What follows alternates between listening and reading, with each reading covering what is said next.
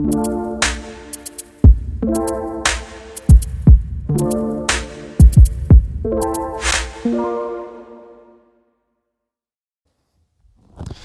welcome back, everybody, to another episode of BCS Community Connections. And today on the podcast, I have Mr. Mitchell Bonte from Cedar Frame Real Estate. so, appreciate you joining us today. So, we're going to talk today about Cedar Frame Real Estate, a little bit about your position in there as a real estate agent, kind of your experience as well. But the overall Cedar Frame's real estate company overall, we're going to talk about. We're going to talk about the market a little bit today but before we get into all that, I want to talk about a little bit of background and history, kind of start mm-hmm. all of these podcasts the same way. Uh, so I want to talk a little bit about your background. Okay. Tell me where you were born, what brought you to College Station, yeah. Uh, and then we'll talk a little bit about the history of Cedar Frame. Okay. Yeah. So um, first of all, thank you so much for having me. Sure. Um, it's a great opportunity, but um, I was actually I was born in South Africa. Uh, my dad's South African, mom's Amer- er, American. She was a missionary over to South Africa, met my dad. He swore he'd never move from his home country. Then they had me, and everything changed. um, they decided America would be a much better place to raise me, um, and I'm very glad they did. Yeah, America has been good to me, um, and I'm very glad to be here. But, so uh, College Station, what brought you into College Station? Yeah, when y'all when y'all moved here to the United States, it was not to College Station. No, it's Houston, okay. um, and that's originally where I'm from. Um, until obviously, as you know, 90 percent of people come into College Station as college students. I was one of those people. Yep. Um, so came in as a freshman, had no idea that I'd be here after college. Um, honestly, until probably this summer um, before my senior year, yeah. where I started thinking about you know staying here in town and doing this.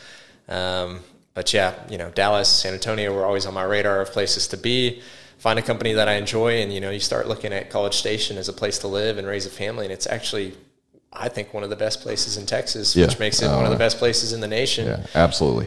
I, I, will tell you before we got started, I was like, "What's your background in?" Because I mean, in talking to you, and just having a conversation pre-show, I was like, "Oh man, this kid's going to be communication, marketing, nope. something like that." And you're nope. like, "No, it's finance, right?" Yeah. And most people don't look at College Station as the finance capital of the world no, when no, they when they graduate out. That this is going to end up being the landing spot. You really assumed you would probably end up being like in a metro area. Exactly. Working for a big firm, probably yep. somewhere. Yep.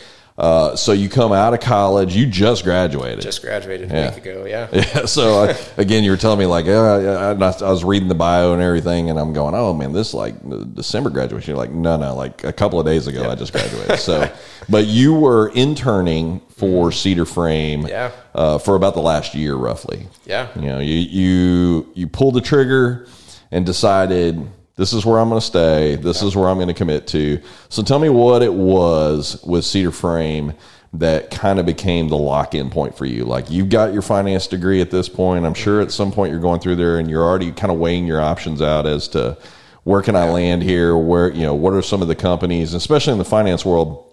Yeah. You've got a lot of those folks that are like the big five where exactly. they're like, these are, these are yeah. places that I'm looking to land. But you then end up starting your internship here in your was it the start of your senior year or the end of your junior year? Summer before junior year. Yeah, summer senior. before senior year. Yeah. yeah. So you start in there interning. Tell me what that looked like. Yeah, so I actually I had an internship lined up with ConocoPhillips down in Houston. Okay. Work in their real estate department, um, and then COVID came around yeah. and got a phone call you know that's been canceled. Thanks, so, but no thanks. Exactly. Yeah. yeah. So it left me in a position of what the heck do I do with my summer? Um, yeah. and, and real estate had really always been on the back of my mind, and had my license since you know senior year of high school. Um, I went to hireaggies.com. Hold on. Let me let me stop you for a second. Did you say you had your license since your senior year of high school? I, yep, got it. Um, well, I started classes the month that I graduated high school, so that summer after. Wow. Yeah. There's not too many high school kids that are going to sit there and, hey, by the way, I, I've got my yeah. real estate license yeah. going to go. So, but that was inspired by what? Because at that point, you're not at Cedar Frame. So, not what was it that kind of drove? I had that? no idea Cedar Frame was the thing. um, kind of what drove that. I, I, grew up with my parents renovating and renting out homes, um, and I knew eventually in life I'd want to end up there. Sure. Um, all throughout middle school, I sold candy to my classmates. High school, bought and sold bicycles on Craigslist. Did all, all sorts of things where I was just kind of wheeling and dealing and. Yeah sales I, sales was on my radar. Money? Exactly. Yeah. Um, so I was kind of looking at things. I was like, you know what, real estate might be a career that you know I want to explore. So let's go get my real estate license. So entrepreneurship really kind of runs deep in the blood. Yeah. Uh, seeing that from your parents, mm-hmm. which your parents came here, and your mom and dad were. Yeah, my like, dad started out as an electric or apprentice electrician, making okay. ten dollars an hour, and then you know, call it five or seven years after that, was able to start his own business. Mom was kind of alongside him in that, doing the you know office work. Yep they're still rolling with it, but also doing real estate on the side. So they're renovating houses, yep. doing things like that. Yep. So this is kind of to an extent been in your blood for a long time. Yeah, yeah, a while. And you've been like knee deep in the back end of watching your family kind of grow this business yeah, as well that they've exactly. done. So you intern in, uh, your internship gets canceled in mm-hmm. Houston. Uh, tell me how Cedar Frame comes into focus for you. Yeah, uh, I went to hireaggies.com and they were one of two places hiring. And at the time, they were hiring for like an intern role that you know they had advertised as ten hours a week. Um, the pay wasn't the best, but it was like I'm already paying rent in College Station. Yeah, this will work. I'll find something on the side to suffice. And um, so I applied. Um, in my interview, they had let me know. You know, they would realize I had my license. They're like, "Oh, we might be able to like start giving you leads as you intern and kind of transition into that role." And that actually happened one week into my role. Um, within the wow. first week, there was um, a lead that came in, and they needed somebody to go do the showing and represent the clients.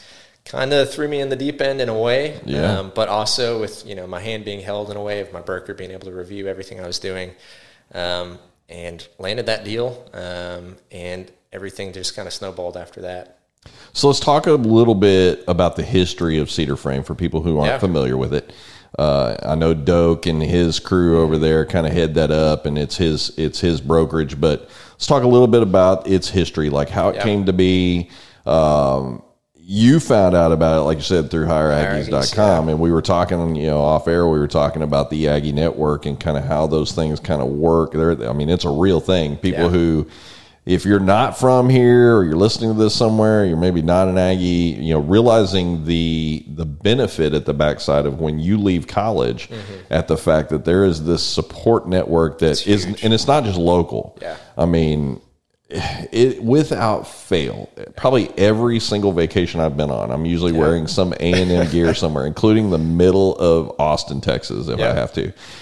And without fail, every time I've gone somewhere, somebody walks by, yeah. gig them or whoop, you know, they're yep. they're giving it out, right? But that particular network runs worldwide. Oh yeah, really. I mean, you got guys that are out there, and I was telling you a story about one of my family members, the same deal, where that network came back to really kind of help kind of light the rocket that led into his success. Yeah. And so for you, going to hire, you know, going to hire Aggies and then finding this opportunity in the middle of a COVID year mm-hmm. where people probably aren't looking to hire. Not at all. It's not like there are businesses out there that are just shaking and baking during the COVID, you know, shutdowns and everything else. Yeah. So you literally land this deal in the middle. You feel, you know, like I'll give it an opportunity. We'll see what's going. Yeah. And then as you get in week one, you kind of realize like, man, this thing's going to roll yeah. even faster than we talked about yeah. in my interview. Exactly.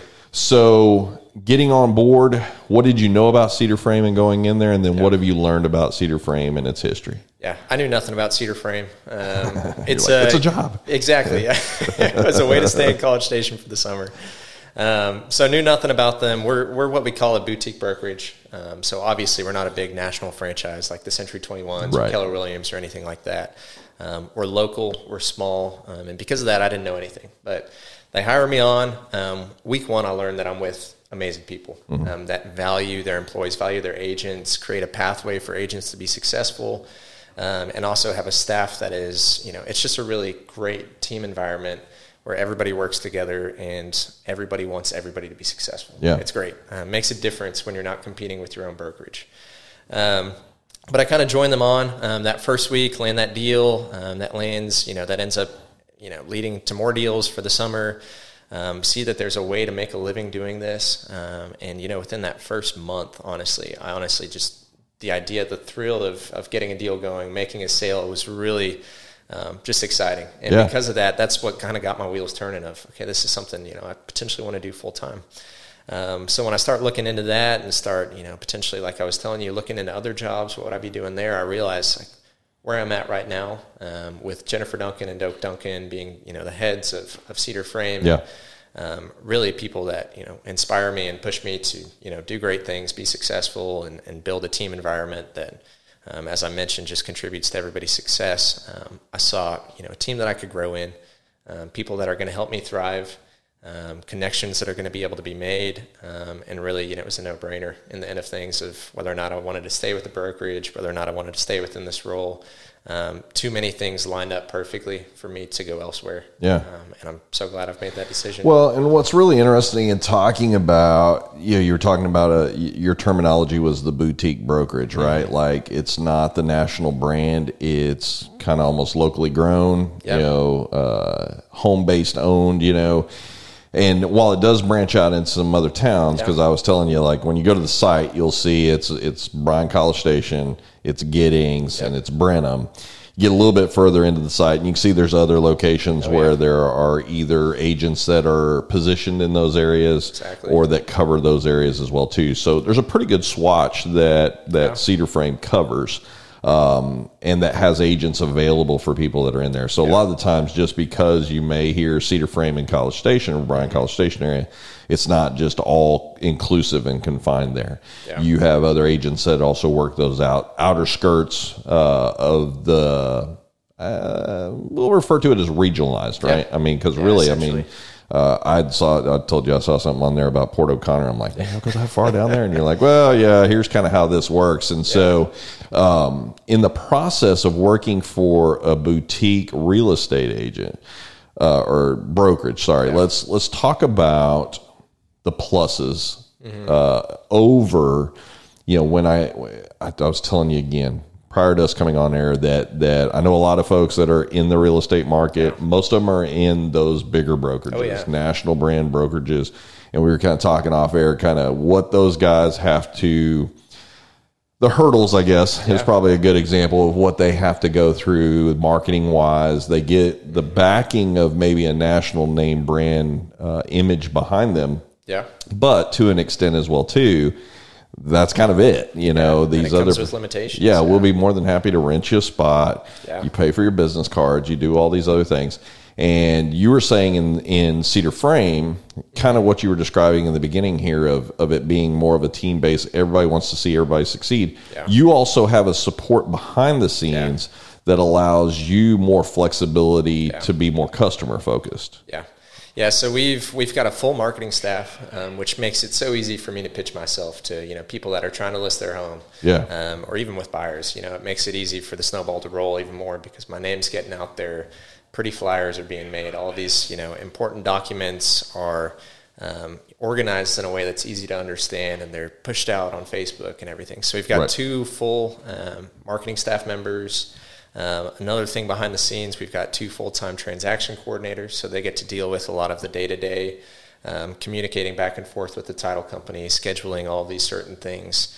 As a result, that allows me to be so much more available to my clients. It allows me to be out in the field trying to get deals going, um, but also allows me to give the attention that's needed for a client to feel valued. Um, yeah. And it allows me to you know, be available for those clients when they call me at, you know, six o'clock on a, on a Wednesday afternoon. I'm not so caught up in doing all these other things, right. posting to social media, running ads, creating flyers, all these things that Cedar Frames team is doing behind the scenes and is getting paid to do. Uh, meanwhile, I'm out here getting to do, um, you know, generating business um, and getting to do the things that, you know, I really crave to do. Yeah. I mean, if you're a real estate agent, you're sitting there talking about focusing on what's important, which exactly. is the client, yeah. right? Um, but in these other firms where we're talking about, like you get the name brand behind you as yep. a as a backing, you have to do all of the yep. marketing work. You have to be the driving force behind getting your name out there.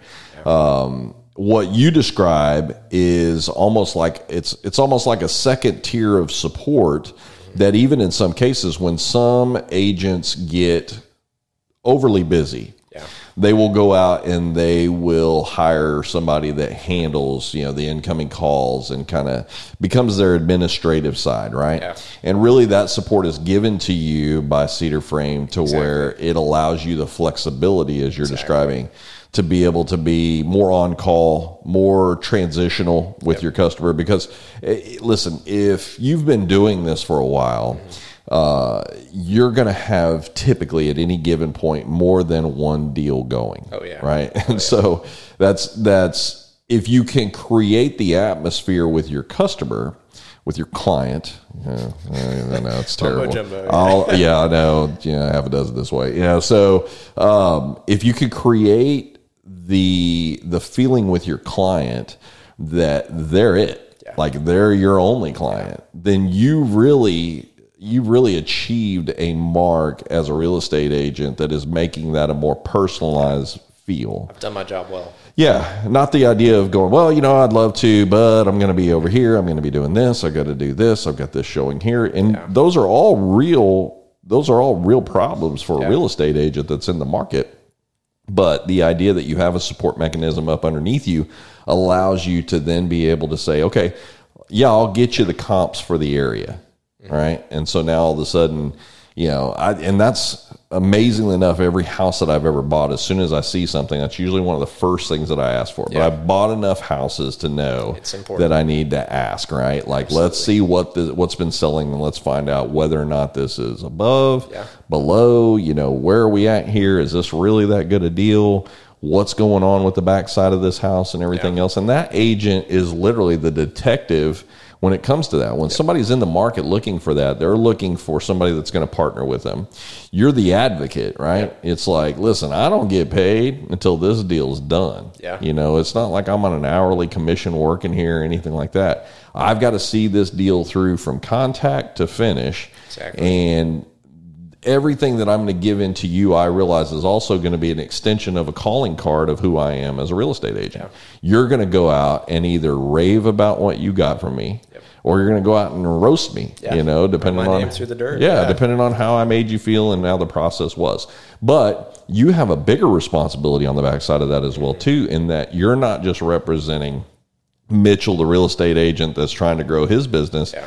You have Cedar Frame also that you want to make sure that you're representing well Absolutely. as they provide this support platform for you. Yeah. And so it's uh that is an unusual process in that boutique part, but yeah. also at that same point, the boutique firms that are that tend to be in the market are not bogged down yeah. with tremendous amounts of agents. You know they're not sitting over there with 120 agents yeah. that are working up underneath their brokerage exactly. and what you were describing earlier which is every man for themselves yeah you know nobody's sitting over there going yeah, yeah nobody's sitting over team. there going hey listen man i'm really busy could you take this one yeah. they're like man, i'll figure out a way yeah. You know, I'll I'll take on number 12 here and, yeah. and figure it out and just kind of spread myself thin. Exactly. And so in the boutique part of the business as well too, and what you were describing about Cedar Frame is Cedar Frame took an interest in your development. Mm-hmm. It wasn't just the idea of, hey, here's the brokerage name. Yeah. Here's the support level. Here's everything else. You actually had Doak over there kind of arm around you like yeah. let's let's walk through this process. Yeah. We, we, we, sat down uh, couple weeks into my internship and you know one or two weeks into me working deals we sat down for a solid week or two straight of like an hour a day him acting as one of the clients and me acting as the realtor I mean walking him through certain contracts and at the time it was extremely nerve-wracking he's a bit of an intimidating guy at first yeah. but it was good for me you know yeah. it really pushed me out of my comfort zone and I've used some of those things that I've learned and just sales techniques and um, little phrases here and there that he taught me I've used those with every transaction yeah. Um, and it really you know I think it excelled me so much quicker than had I, you know, been out to learn all those things on my own. Well, let's be honest. The market is is overly saturated oh, yeah. with real estate agents. Yeah. And we were talking again prior to coming on air that a lot of those real estate agents are part-timers yeah. that unfortunately clog the market with a an idea of man, I got my license and I'm going to sell maybe one, two houses a year. Yeah. You know, and there's a lot of those that clog into the market. And unfortunately, if somebody lands one of those guys, mm-hmm. that's it's not their bread and butter. It's not them. You know, they've maybe got support level at home, or a spouse is making money, yeah. or they've got other priorities where this is is play money yeah. for them. You know, right. hey, exactly, yeah. if I sell a house or two a year, that's our travel money. We're good to go uh, and it's not a full blown commitment. They're still working underneath an umbrella of a brokerage, mm-hmm. and a brokerage is carrying their license to allow them to work into the market. You know, and and they can utilize that. Oh well, I'm a such and such you know agent yeah. for this brokerage, and they can use that big name as a part of that. But the reality of it is, is in a lot of the times in these boutique businesses, as you described it, you're going to get better service in there simply because you're not you're not inundated with a lot of those part timers. Yeah. You know, they really probably want agents to be in there, be successful, Oh, yeah. be active, Oh, yeah. and even in some cases, not even bring in additional agents Yeah. because they're afraid of that point of diluting the market with people who aren't hundred percent committed to the process, to the the umbrella that they're working out underneath Mm-hmm. And bringing in the best of the best when you're talking about from start to finish that that client walks away and goes man i'd use cedar frame Yeah. any day of the week i'd recommend them to anybody and you're again just the extension of that while you're still up underneath there building your brand Yeah. and building your business it is the idea that you're working or that feel of working for someone that wants to see that happen Yeah. for you Makes a difference. not just going hey mitchell man when are we getting paid Yeah. know like when when's that money coming to us like when are we going to close this deal and you know and unfortunately when you get into the national brand lines of that it is more about quantity over quality That's their main concern. yeah. Like how many are you turning? Exactly. You know, who you know, who closed the most this month, you know. And while those recognitions are important, you know, that people are out busting it and everything else, unfortunately it gets lost in the mix. Yeah. You know, how many brokerage owners are going to go out and sit down, Yeah. reenact, answer questions, and be that person? In most cases, in a lot of these other deals, they're going to partner you up with an existing real estate agent to where if you're going through that process, you're almost like a chute on the back of their Yeah, of their of dragster. to them, yeah, exactly, you yeah. know, like, hey, yeah, I'd love to meet you. Can we do this after five today? Because Yeah. I'm really busy. You know, as opposed to inside the four walls that you're working within, you actually have an owner that's right there. That's like, hey, come to my office. Yeah. let's sit Let's do down. this together. Yeah, walk me through where you're at with this deal. Yeah. You know, tell me tell me what your plan is, or tell me where a hiccup has come up at, and then yeah. let me help you walk through that. Yeah. And another level of support on your side that you can then also sit there and say, I got a question. Yeah. You know, so let Yeah, me no, go. I've, I've got a broker that's available who has you know ten years of experience in the industry and can answer all of my questions. Right. And knows his name's on the business as well Exactly. too. Yeah. You know, so um, so obviously a huge plus for you to be in that supporting mechanism. Yeah. What have you found underneath and starting out with really we'll call it a year up under your belt pretty almost. What have you found has been your biggest challenges and then Yeah. what's been easier than you thought it would be? That's a good question. Um, biggest challenges obviously is trying to convince um, you know a 30 or 40 year old whatever they may, may be that a 22 year old is able to assist them as they enter into one of the biggest transactions of their life. Yeah, absolutely. Um, but kind of going off of what you just talked about of all of these part-time agents, you know, people think that a lot of the times age corresponds to knowledge, and it, it does in a lot of situations. But for all of these part-time agents that are, you know, a lot in this town, you don't know what's going on in the industry, and you're not up to date with all of the latest technologies, and you don't have relationships with the other realtors in town and title tum- title companies in town to really be an effective realtor if this isn't your full-time gig. Yeah. Um, so with this being my full time job, it's easy enough to pitch that to them that I am available. I'm here. This is my job. This is what I'm going to be doing for at least eight hours a day. Right. Um, and you're going to be one of my biggest focuses um, because you know I am trying to get established. I'm not a realtor with 20 transactions a month. I've still got time to devote to you. Um, so that's a hurdle, um, and obviously, you know, some people get hung up on that, and that's okay. You Yeah. know, I'm just going to have to continue building my business in a way and um, landing clients and trying to prove to them through the experience that I offer them um, that I do know what I'm doing. Um, I've got a team behind me that um, is going to make sure that you know we commit the absolute most that we can to you to ensure that you um, receive the you know highest price on your home or to receive the best deal on what you're purchasing. Um, so that's been a hurdle, but you know, fortunately, with the team I've got behind me, another kind of you know cool thing about Cedar Frame being a boutique brokerage is that I immediately had a large amount of resources at my disposal coming on. Right. If I were an agent with, um, you know, some of these bigger franchises, I would, you know, everything would be up to me. Um, when it comes to, you know, getting pro- professional photography, that would be on me. But with Cedar Frame, what's cool is we've got a drone, we've got a Matterport, so we're able to do all these virtual tours. We've got um, a full time marketing staff. So there's really no limitations on what we're doing. We're, we're members of the Bryan College Station MLS, we're members of the Austin, Houston, Central Texas. So your property will get listed absolutely everywhere in Texas. Nobody's not going to see your property if they're looking for something similar to yours. Um, and if I were in a position where everything was on my own to start, I couldn't afford all of these things. Sure. Um, but with the team that I've got, I can. So um, because of that, you know, a lot of those initial hurdles that I think a lot of other agents at different brokerages would experience, I fortunately haven't had to. Um, well, I think about this.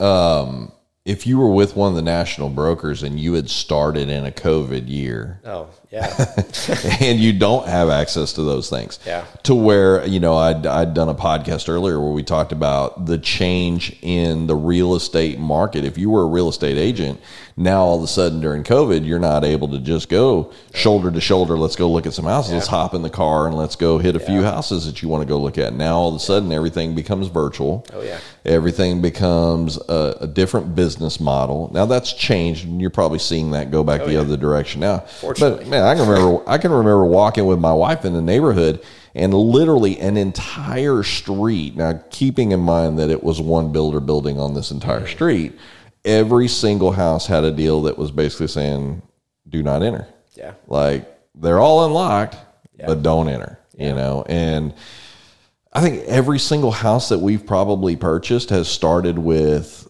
something. If it was a brand yeah. new house, it started with us walking through yeah, it, right? No like I'm not it. out calling my agent right out of the gate to go, "Hey, man, I want to get in and look at this house." That happened when it was an existing home, yeah. which there were very few of those, but now all of a sudden, when you're in a COVID market and you're starting out as a brand new agent, this really kind of becomes uh, an avenue of. I, I, would imagine that COVID probably washed out a lot, yeah. Especially those ones that weren't necessarily supported on the back end, where they're selling the one or two houses a year. They're keeping their license active so they can say they're a realtor. Uh, they can use the title you know, but these guys that like, I'm going to start out and I'm going to make this happen. And yeah. you hit probably what would be the absolute worst conditions to be able to sell houses in. Yeah. And you've got to figure out new technological ways to sell houses. I mean, that means that realtor's in that house FaceTiming, mm-hmm. you know, or yeah, or I've you know, we're cre- we're creating now, yeah. we're creating virtual tours that we can make yeah. available for you. You talked about Matterport being yeah. a, an important avenue changer, there where you can literally go in, but a Matterport camera. Mm-hmm. You know, this ain't like let me run down to Best Buy and get a Matterport no. camera, right? I mean, Not so you having a brokerage again that then gives that support to you to go, hey, listen, I'd like to try and get this one house, you know, shot up underneath here where I I feel like this one will show well yeah. with a Matterport, you know, walkthrough as opposed to a virtual walkthrough. Um, Some or, cheesy video that I've made on my yeah. IPhone, I mean, listen, man, like I got a hundred thousand dollar home. You're probably not going out going, let me get a drone and, and yeah. fly this over your house and make it look good. but if I've got a, a seven or fifty thousand dollar home with an acreage on it and yeah. things like that, now all of a sudden that drone it footage becomes yeah. important. It, yeah. it kind of sets that tone, especially when that customer can't get on site or there's not an ability for them to walk through there. You know, so the return to normalcy probably helps as well too. But yeah. you weathered that on your first year in. Yeah, literally in the worst possible year to probably try and yeah, launch and, and to you say one. worst possible year, and there were some conditions that I think everybody was just kind of like, "What the heck do we do with this?" Yeah. Um, but people didn't stop buying people and selling homes. Buying. Yeah, yeah. yeah. it just yeah. continued to go on and on and yeah. on. I think there was, you know, a month or two there where we saw a decline at the start of things. Right. So it's like, what is going to happen with this economy? What, yeah. what are interest rates going to do? This world's going to end. Am I ever going to have a job? It's so many unknowns. But then people realize like this economy is actually like crazy right yeah. now. Like now is a good time to to sell, and then interest rates were down, so now's a good time to buy, and that train has not stopped going. Right. Um, but no, there are definitely some hurdles, and I think you know we're fortunate living in Texas and doing you know business in a smaller town. Yeah. I think the ramifications of COVID, we haven't felt them as much as some sure. of these other, you know, bigger cities like Houston. Well, there's um, always been a conversation about, you know, College Station in general kind of being in its own bubble, right? That it kind yeah. of it has its own gravitational, you know, force field big, that yeah, kind of yeah. keeps everything else away. Exactly. And still manages to work. But also during COVID, like you were saying earlier, like people were, you know, maybe they're getting laid off. So now all yeah. of a sudden I've got to go move for another job or whatever. Those houses still have to go somewhere. Yeah. You know, so uh, whether it's the good, bad, or ugly that a house hits the market, we were talking about people who got to spend months in their own home looking at walls and rooms and you know going oh man i could probably do a little work in here and then when everything kind of came back into clarity Mm-hmm. they've had a chance to work on some pet projects around the house to revamp that back up now all of a sudden they come back into it okay well you know i'm still employed Yeah. you know business is starting to rebound maybe it is time for us to look at you know another home Yeah. or you know refinancing our current home or our current situation which maybe we can pull money out and Exactly. use that in investment properties or something along those lines Um, a market like this, you know, being a smaller town, you have a lot of people from Houston that are realizing, oh, I'm, I'm working from home and have no signs of having to go back to the office. Let's move out to College Station where we went to college and, you know, love life. yeah Let's get Uh, away from the traffic and so- hustle and bustle. So I'm going to ask a question, and I don't know how well you'll answer this with Yeah. one year in, but I'm going to ask it anyway. So if I'm in the market that I'm not committed to a real estate firm or an agent, Yeah. what question should I be asking as a consumer Yeah.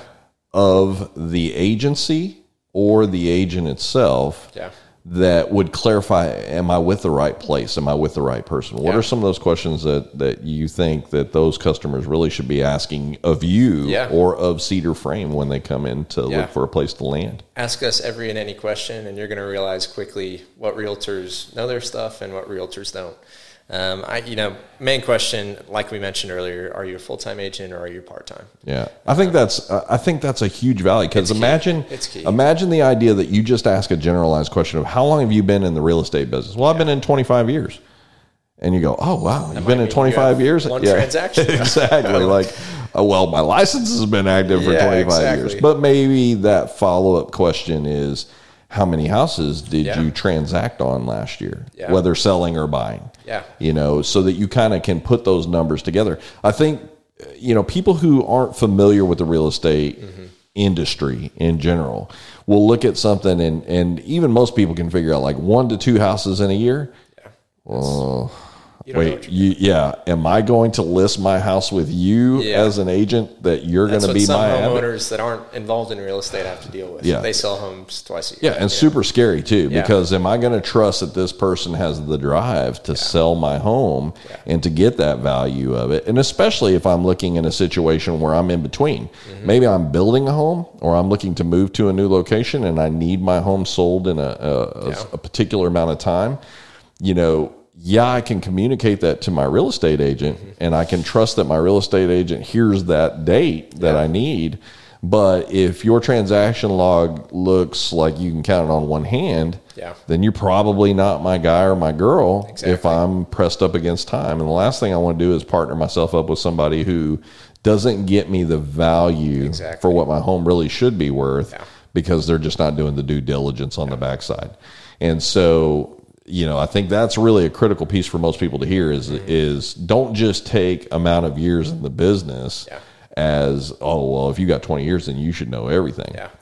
Because that may be 20 years of not a whole lot of Yeah. you know it may be toe in the water kind of deal for Exactly. 20 years so Exactly. and then in your world if they can come in and you can say hey listen man I, i've been in the market for a year but let me tell you what i've seen Yeah. let me tell you how many transactions i've closed on Yeah. you know i was uh, just by researching your background and you know, I told you I try to do as much research as I can before we sit down. And I'm like, man, You did a good job. Yeah, I'm like, dude, you just closed on 195 acres, and you're kind of like, yeah, I did. Like, how, how, where's that at? Are you on the MLS? Did you find this out? You know, so I try to do that research on the backside Mm-hmm. in everything that I do, not just for a podcast, but if I'm, you know, like you said, a home for most people is going to be their largest investment. Yeah. I mean, 9.5 times out of 10. Yeah. There might be a couple other things that'll circumvent that. Yeah. If you have a kid, that might be your biggest investment. But, you know, that's essentially going to be where you're going to end up spending your most money. And if you're already in that field where you have something, then it's also potentially your biggest asset. Yeah.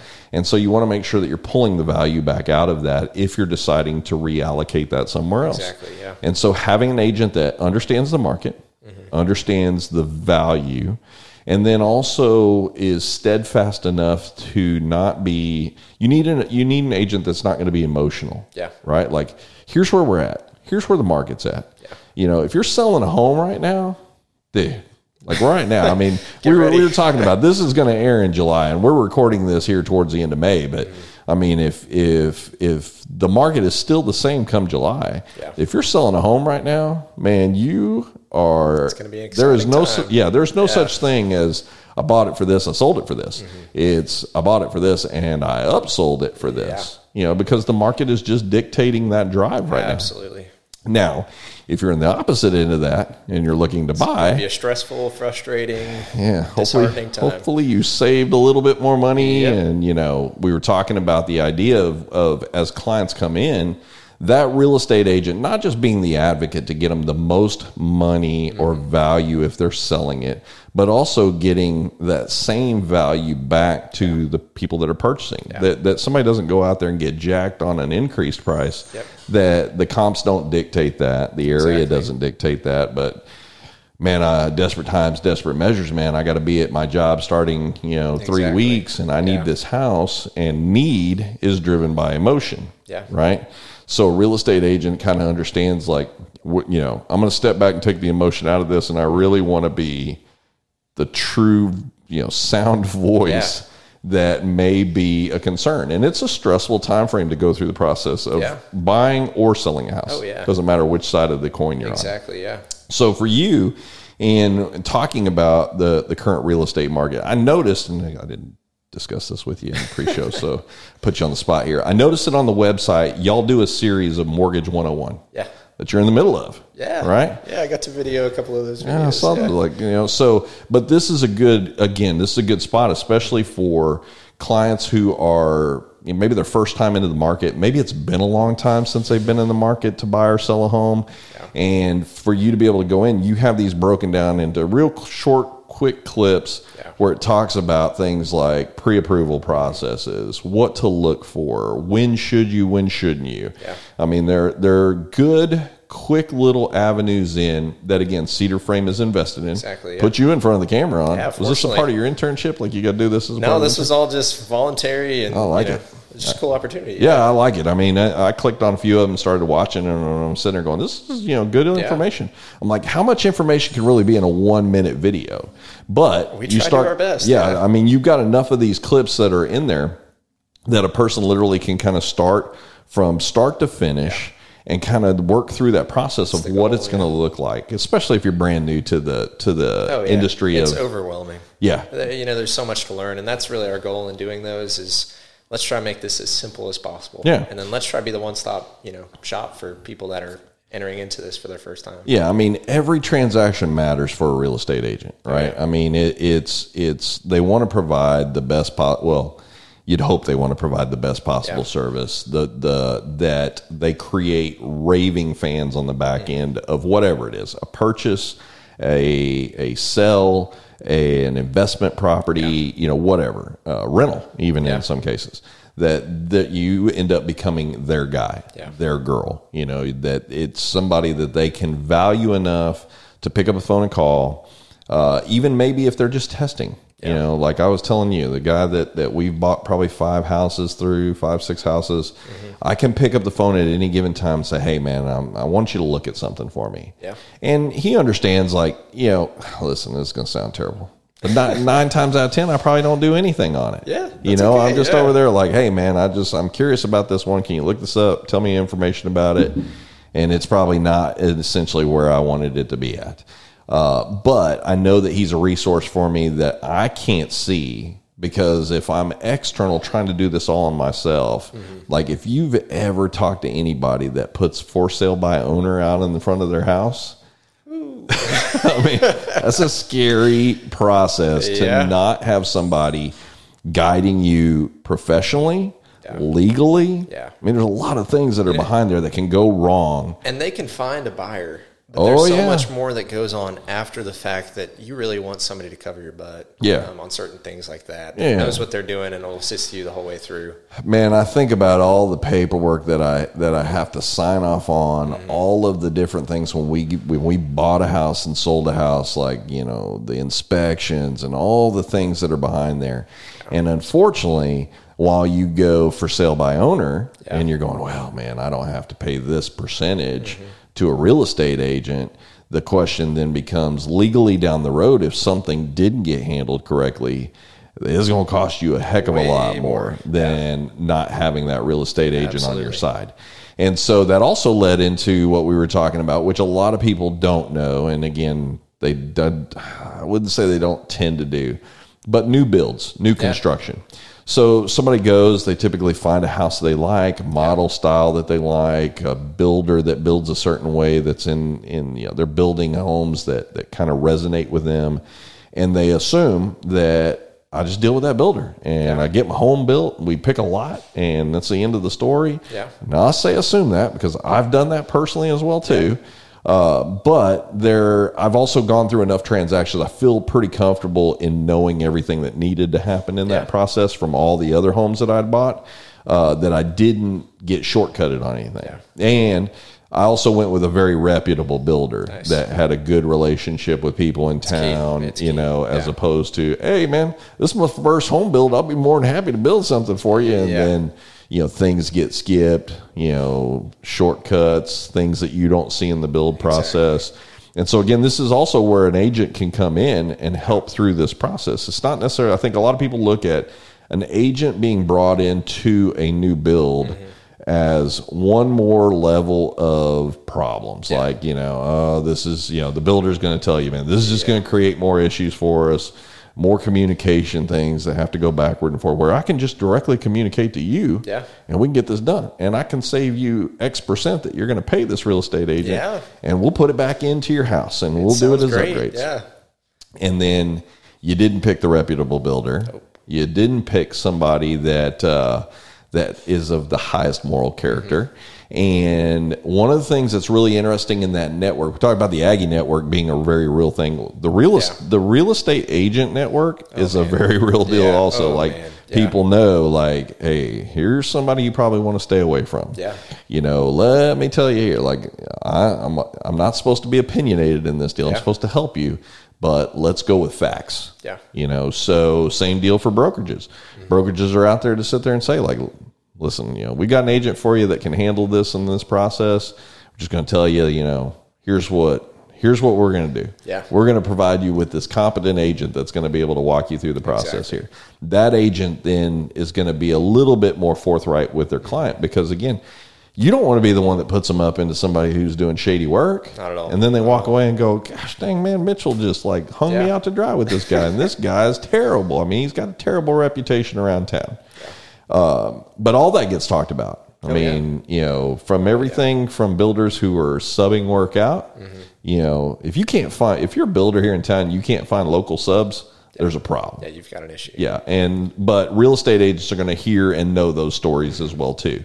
And so again, they're going to be, you know, you may see something you really like. Yeah. And, and externally it may look all great walking through a house it may look fine. Yeah. You know but that agent also is probably going to sit there and, and be a little bit more competent on the idea of like can you put us in contact with the last three people that you built houses for so that we can reach out to them for a referral yep. and a reference? Exactly. you know? Yep. and if they're sitting there going that was the worst experience ever mm-hmm. you know bam real estate agent has earned their money right there alone by doing the due diligence of let's get a little bit of some feedback from people who don't have a dog in this fight, yep. as opposed to the builder who's going to tell you how great their products are and oh yeah we use top end materials and everything else that yeah. they know that that a home a potential home buyer is wanting to hear yeah. uh, so again but you also have all these agents that are around you yeah. who have that relational status that know other real estate agents. They know of builders. Yeah, they have a relationship with builders yeah. and know what they're building, know what's coming in the future. Yeah, you know. they go to they go to luncheons, business yeah. luncheons, things where they can interact with people. They go to uh, training, mm-hmm. seminars, all of these things to keep themselves up to speed with what to look for yeah. uh, in all of these transactions. So again, it's really like hiring a professional on your side who, you know, the I think the one thing that's important also about that full time real estate agent, mm-hmm. and you touched on it just briefly earlier, and I want to come back around to it, which was the training and learning never stops. Oh man, yeah. When you think you know everything, you're going to end up on something you don't. Yeah, yeah. And with, so, with, I, I mean, I've experienced it every single transaction. I'm running into a different hurdle that I'm having to learn. Yeah. But and then you run into those same ones, you know, transaction later, and it's nothing. Yeah. Because I've been through it. But if you're a part time and you know, with each transaction, there's five hurdles you're having to jump through. Right pretty quickly your clients are going to realize you don't really know what you're doing and this is putting us in a stressful position well position. and you got and you got guys backing up on cedar frame like doak and jenny that are out there and they understand like you know we're pouring into our people yeah because we make better real estate agents over pouring yeah. in some of our experiences like let me tell you about a time where you're you're almost to where i was in this particular transaction yeah. Let me tell you how this thing went exactly. or how it could have yeah. gone and so the ability to have those, I mean, let's let's let's uh, let's reel in some Star Wars fans here. Those Yodas that are in the industry the to be ones, able to yeah. guide you, yeah. you know, to guide you through this process and show you some of the pitfalls mm-hmm. that you may not necessarily see being a new agent. Yeah or you know the experience that they you know because in the same way that those real estate agents are all having conversations with each other mm-hmm. and they're communicating back and forth about the experiences that they're having either with other real estate agents other brokerages other builders yeah. it really is the same thing amongst those brokerages those yeah. brokerage owners are having those same conversations amongst other brokerage yeah. owners and so they want again to be able to pour back into develop agents mm-hmm that represent their business well. Yep. They understand that they may be developing the next broker. Mm-hmm. They may be pouring in and, and, looking at somebody, and they can sit there and go, "This is going to be a short-lived career with yeah. them here. That this this person yeah. is on a trajectory that is going to be well above where I was at you know year one, year two, year three, Uh, and then they they can kind of understand that, but they're also planting a seed somewhere down the road. Let's yeah. hypothetically say Mitchell is at Cedar Frame and three years down the road, Mitchell's like, got my brokerage license, man. I'm going to yeah. go do this thing on my own and see how this is going to work.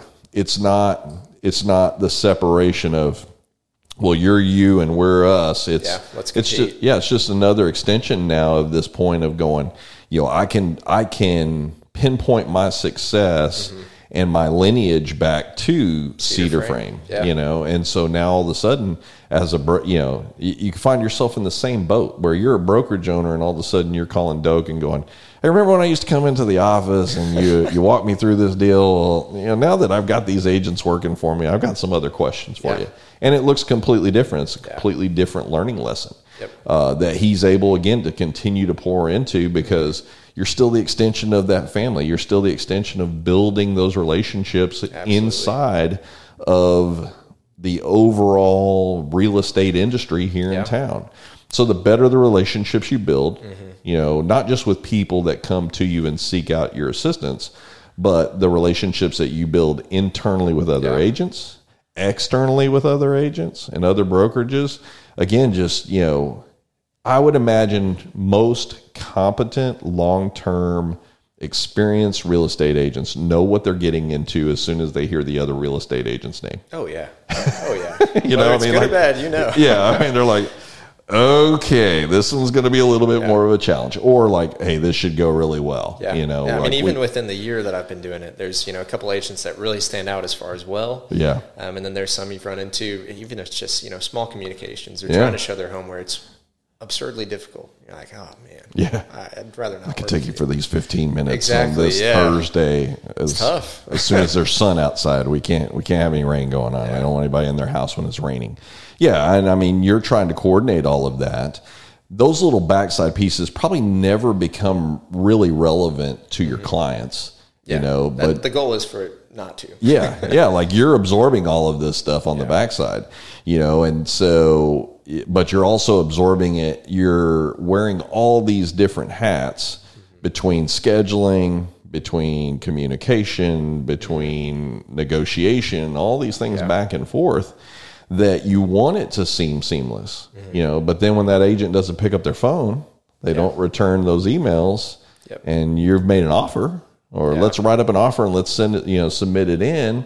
And you know that the clock is ticking on this house. You know that there's, you know, and then that agent kind of takes their time getting back to you a little bit. And maybe their client never knows that. Yeah. You know, yeah. Oh yeah, I meant to tell you, man. We had an offer on Saturday, and here we are we on Wednesday. Yeah. yeah. like hey, by the way, you know, yeah, that's we took an offer, we just didn't pull it out of MLS, and exactly, you know, listed as a pending right now, and you know that kind of stuff. So you're like, over here chasing a ghost, yeah, you know. So your clients think they found their dream home and are going to land it, you know, no matter what, but it's not even a possibility because no. it's already been accepted. So let's talk about services offered at Cedar Frame. If yeah. if I'm coming in, you know, we we obviously know buying and selling a home is going to be a reason it. somebody's going to yeah. show up at Cedar Frame's doorstep. What other services can you use Cedar Frame for? Mm-hmm.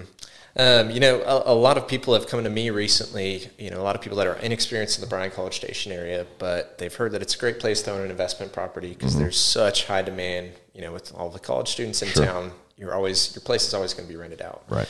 Um, so they come to me having no idea what the offer or what the area is like, what neighborhoods to you know that you should be attracted to, which ones should you stay away from.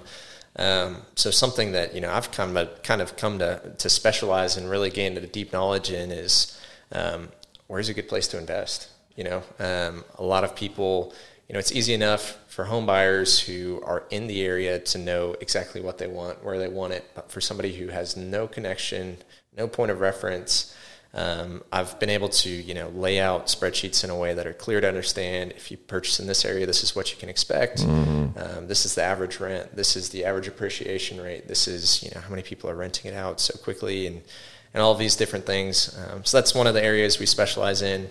Um, another area, um, we, um, you know, a large portion of what we do is land transactions. Mm. and a lot of the time, people have these large tracts of land and have no idea what to do with them. Well, you can take a hundred acre piece of land and sell it for seven thousand dollars an acre. Yeah. you could split that hundred acres up into five twenty acre tracts and sell it for fifteen thousand an acre. Yeah. Um, we specialize in being able to look at the lay of the land, divide it up for you. We have connections with surveyors that are able to get out there, get it all parceled out, mm. um, and then we come up with a game plan for you to get the most dollar out of your land. Yeah. Um, so that's one of the many things we do. Um, or knowing about future developments exactly. or things that may butt up around that. Exactly. You know, track of land that Yep. Hey, there's a developer that's planning on coming in and doing this. They may be interested in yeah, that track of land. Exactly. So, um, you know, I'm fortunate with with Doak and Jennifer being the owners of Cedar Frame. They've got a, a lot of connections in the area. Um, they have the inside track on some of these certain things, but um, you know, on on top of that, you know, as any good brokerage would or any good realtor would, we have connections with some of the best lenders in town. Right. Um, we have connections with some great insurance companies. You know, um, we bring a lot of business into certain title companies, so they prioritize us. Sure. Um, and as a result, you know, there's so many factors that lead to a successful transaction that closes on time, that's seamless, that yeah. um, you know is the least stressful possible situation for our clients. Um, and we really do what we can at Cedar Frame to ensure that we surround ourselves with the best possible people, um, the best possible vendors, best possible you know insurance, title, lending, um, for the all around experience for our clients to truly be, you know, next to none. Yeah, well, and I think again, you you talked about some some pieces of value there. Probably the one piece of value that I can think of in in home purchases was my real estate agent's connection to the title company. Yeah. I think that's really it's like overlooked. one of those places yeah. that you really don't understand how important that is. Yeah until you've bought multiple homes. Yeah. You know, because if you, you, as listen as the the the purchaser, I can pick whatever title company I want. Yeah. You know, yeah. I, I'm not committed to one or the other, but I'm going to trust, especially if I built a good relationship with my brokerage and mm-hmm. with my real estate agent, that they're going to guide me into not just to the title company, yeah. but potentially even to the person who closes the Absolutely. transaction. Yeah that you know they can then walk in and go i can already tell you here's what you're going to need to have yeah. have this this this this this they're going to be johnny on the spot on time yep. we're going to do everything on our side that we possibly need to to exactly. make sure that we close on this date at this time yeah I can't control what's going on on the other side. I'm going to push on the other side to make yeah. sure they're in the same page as we are. Doesn't always work out. No, uh, but we'll do what we can to make sure yeah, it does. Yeah.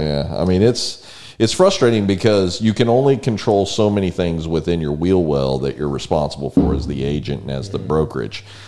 The brokerage can lean in a little bit. That you know, if you're kind of stuck up on something here where you don't feel like that agent is really is really working on the backside with you, then you can kind of lean into your brokerage a little bit, who can then lean into their brokerage a little yeah. bit to kind of swing a little bit. And hopefully those relationships again are, are good enough that it doesn't really require this yeah. this headbutting of the of the group because ideally the best transactions are like you said, the ones that your clients never know any of the problems on the backside. Yeah. They literally saw it as one smooth, seamless transaction. Yeah, yeah. they, never is. they didn't see you making you know 15 phone calls on the day before close to yeah. make sure that everything was all in place and you know the insurance was here and the title company's ready to go and we've got all the financing good and we've got this letter in and we've got these documents signed and these are initialed yeah. all those magic pieces that have to be in place just to sit down at the title company's table. Yeah. You know, and that they're going to be ready with all the documents that they need to seamlessly kind of make that go through. And so, but that agent also, and you're, and, you know, as a as a purchaser, as a seller, you also understand that point of of your agent can help you. Mm-hmm but agents are also bound under a lot of laws and under yeah, regulations. I think there's sure. a lot of things that people don't realize. Like you can't legally, you know, you're working with a client. You were mm-hmm. talking earlier about people who don't know the area. Yeah. You know, a real estate agent can't go, oh man, you want to stay away from that area because that really sucks. I mean, yeah. that, there's bad things that happen over there, you know, yeah. and, and, but, what an agent can do, like you said earlier, is they can put the documentation together. Oh, yeah. I can present the facts. Yeah, oh, yeah. Day. Here's the yeah. crime rate facts. Exactly. Here's these things to push that, you know, again, that knowledge down to the client and not sit there and weigh. I, I think the one thing that most agents are understood of and is that they can't let their opinion yeah. drive the advice. Absolutely. Right? Like I can let the facts drive the yep. advice I can put things in front of you yeah. and I can do everything from my part to show you everything that you need to see yeah. to make a well educated guess on whether or not this is good or not. Yeah. You know, if I'm picking a place that I don't know where it's at and I've got a 10 year old daughter, man, I need to know about the schools. Yeah. You know, what's the, you know, and not just like, okay, as an agent, I go, here's your elementary, here's your middle, here's your high school. This is where they're going to go. Yeah, that's all important. Here's their test scores. Here's yes. how they stack up to one another. There's yeah, so I much more that goes into it. Dude, I did something. It's just ironic that we're talking about this because this morning my daughter is graduating from from elementary school and she's going to go to Too intermediate. Cool. Yeah. And so I'm looking up like I didn't even know like what time intermediate school starts, yeah. you know. and so she was asking me. She goes, "Daddy, when when do I start school next year?" So I just go on the site, but I quickly go on the site and I discover you know what the proficiencies are in math what the proficiencies are in reading what's the student to teacher ratio at that school again these are all things that a real estate agent should be able and really really should be providing oh, yeah. to oh, you oh, yeah. to give you good well educated information now maybe i'm a teacher maybe i'm relocating in and i get that ability to be able to move my kid as i need to because yep. of that structure of being a teacher but if i'm not I'm committed yeah. to this school. If yeah. I move into the area, exactly. it's not like I get to sit there. I have two choices: this school, private school. Yeah. You know, what do I want to do here? You know, yeah. but a, a, good agent will again do the front side work of that. And again, they maybe they may have their own personal opinion outside over a beer. Yeah. You know, not with their client though. You know, they're exactly. going to sit there and go, you know, here's the information I can give you. Yep. And, you know, I, I've put several of these together based on several of the houses yeah. that you've asked me to look at and yeah. here's the documentation behind those take them home look at them i've highlighted yeah. some stuff that you probably want to find as important information in your decision making here yeah call me if you need anything and, and kind of one thing i've learned going off of that is that you know a lot of the times my clients will make decisions that i won't i wouldn't necessarily make in their shoes but you kind of have to put that aside and realize my job is not to steer them in the right direction. I'm going to give you all the facts that you right. need to make a sound decision. Right. But when you make that decision, my job really kicks in of facilitating what you want. Yeah. I mean, I'm going to make sure you get exactly what you want or as close to it as possible. Yeah. I mean, I think a lot of agents can kind of fall short in that area and really make their mm. clients feel guilty or, or second guess what they're doing. But well, that client turns and looks at him and goes, "Hey, what do you think?" Yeah. Yeah. you're you're at a crossroads right at that point. Yeah. You're like, yeah, you know, exactly. I, don't, I, don't, get to tell you yes or no here. Yeah, you know, legal. And, and, you know, if you ask that, I'm I'm going to try and tell you as much as I legally can. Exactly. To make sure that you're making a wise decision, and and you know, if you really want my advice on that, I'm going to give it to you. Yeah. Um, but even if you ask my advice and what I advise you contradicts what you want, it's okay. Sure. My job is not to choose a home for you. Your sure. job is to choose a home, and then my job is to make sure. You know. Another thing about the the brokerage and again we're talking about the legal ramifications of mm-hmm. stuff of where you've got to stay within the boundaries of what the laws and the regulations require you yeah. to do including your brokerage as well yeah. too they're bound underneath that is again you're not just representing mitchell you're representing cedar frame you're you're you're you know i want to make sure i'm doing everything legally the right way that we're supposed to so that nothing comes back yeah.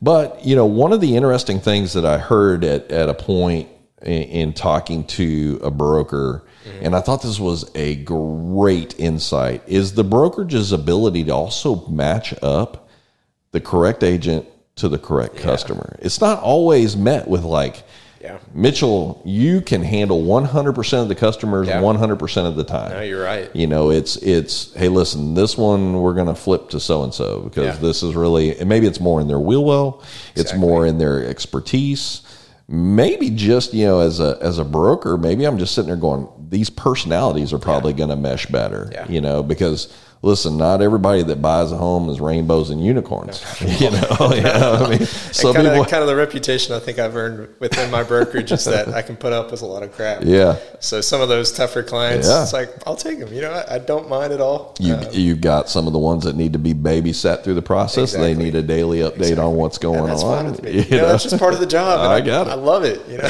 I got it man. The, the more experienced ones are kind of like this one's Mitchell's yeah, over here. Let's exactly. get. I don't know that my patience level is going to run that I will deep. Take it. But a, a, good broker, a good broker will be able to identify Absolutely. that as well too, and a smart agent will also be able to go back to that broker and sit down and go, listen, yeah. you know, I've got I've got a client right now that we probably need to have a discussion about. Yeah. And on the backside, that conversation happens where that broker then can then advise that situation. Mm-hmm. You know, whether that's here's how I would approach it, or yeah. whether it's let's put Sally on this instead. Let's, yeah. you know, I'll I'll sit down with the client, we'll bring them in and have a conversation to where it's not the idea of going, listen, Mitchell, this is just way above your pay grade here. You ain't gonna be able to handle this. Yeah. It's it's let let me let me work this from the backside. A good broker is a great man, they're a great a lot of things. They're a great politician. You know, they yeah, they have mediator. The, yeah, they have so a gr- they have a great way to be able to interject in yeah.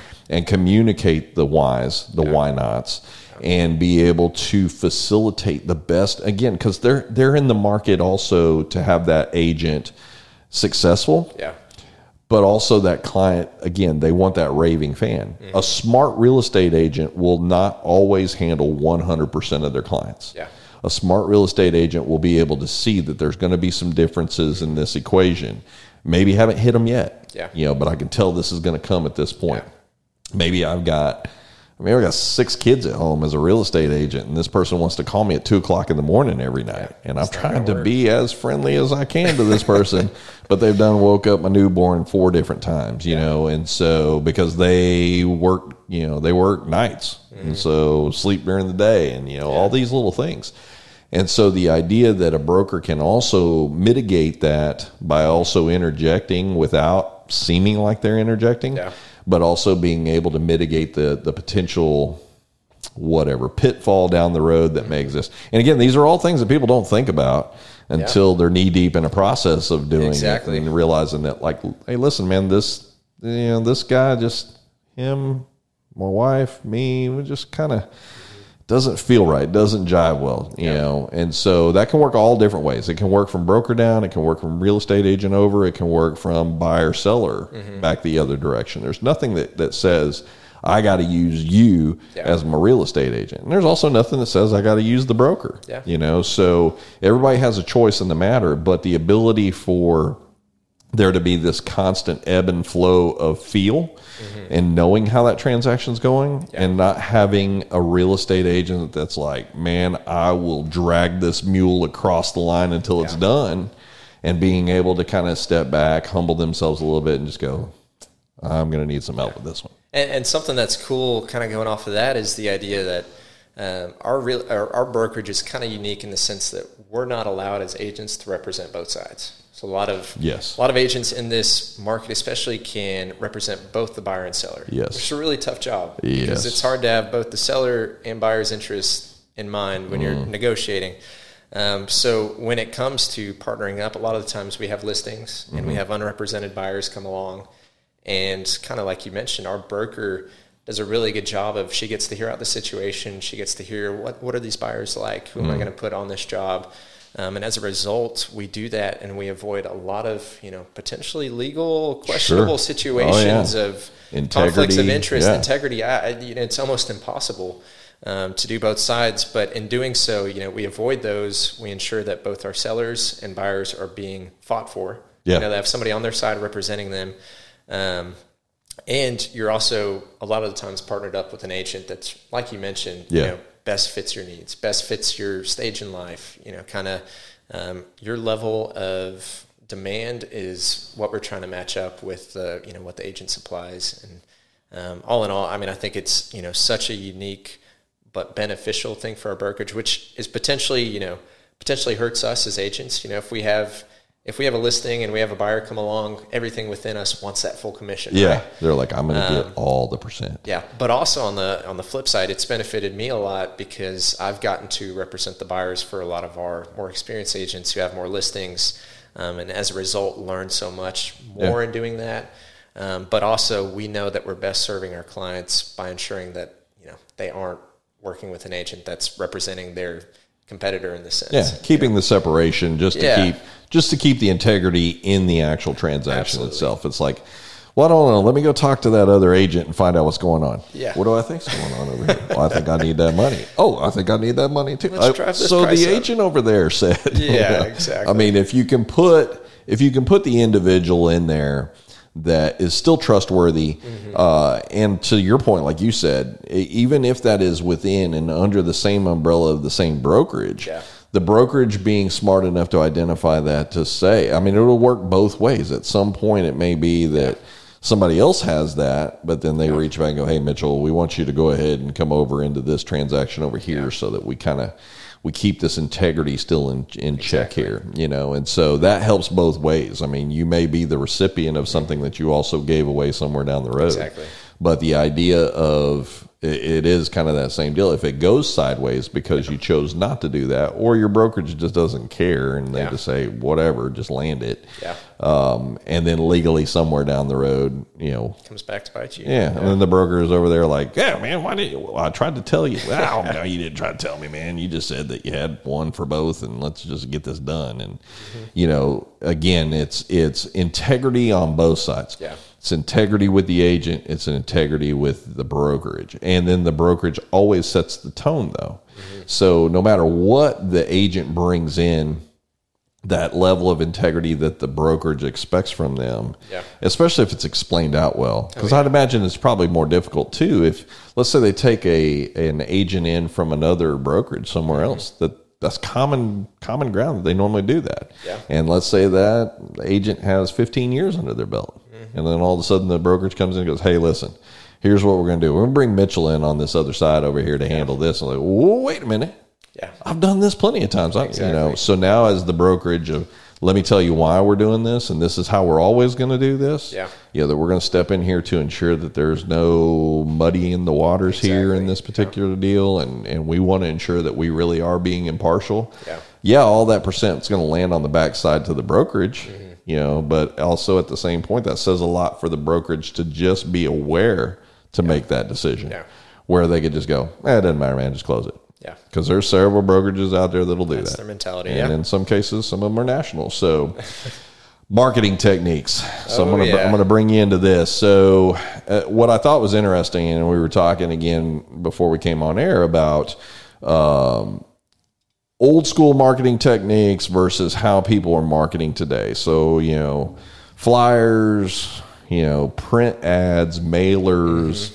I couldn't tell you, man. I can go probably 10 years ago. I could not tell you how many mailers I would get yeah. with an agent just, hey, you know, if you're looking to sell your home, or, you know, they mailed out a, a couple of homes in the area that they were in. You know, they've obviously invested money in, and they're working for these companies that it's their money they've invested in to try and maybe shake something out of the tree.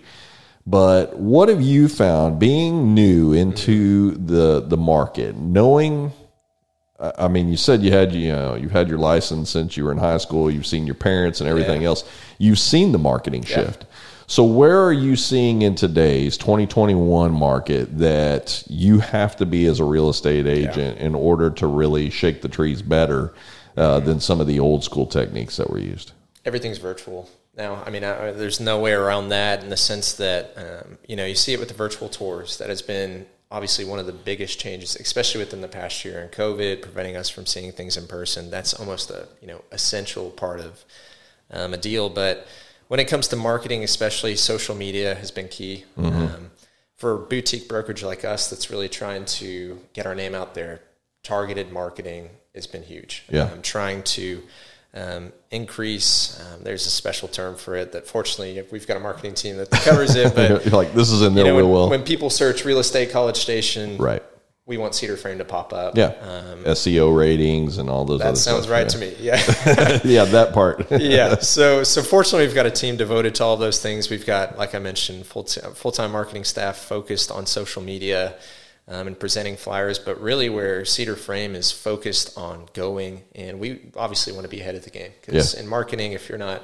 you know, thinking two years ahead, you're going to fall behind. Um, but um, we found that you know especially with the idea of facebook and tiktok and instagram all of these certain things that have really become prominent especially yeah. you know with this younger millennial generation that's all of a sudden wanting to buy a home that have kind of stayed away from it um, it's key for us to have a presence online um, yeah. so certain routes that we've taken like you mentioned earlier the mortgage 101 series right um, we're trying to become the you know one-stop shop for people that have no idea what it means to purchase a house, have no idea what the process is like. We want to be that resource for them. Sure.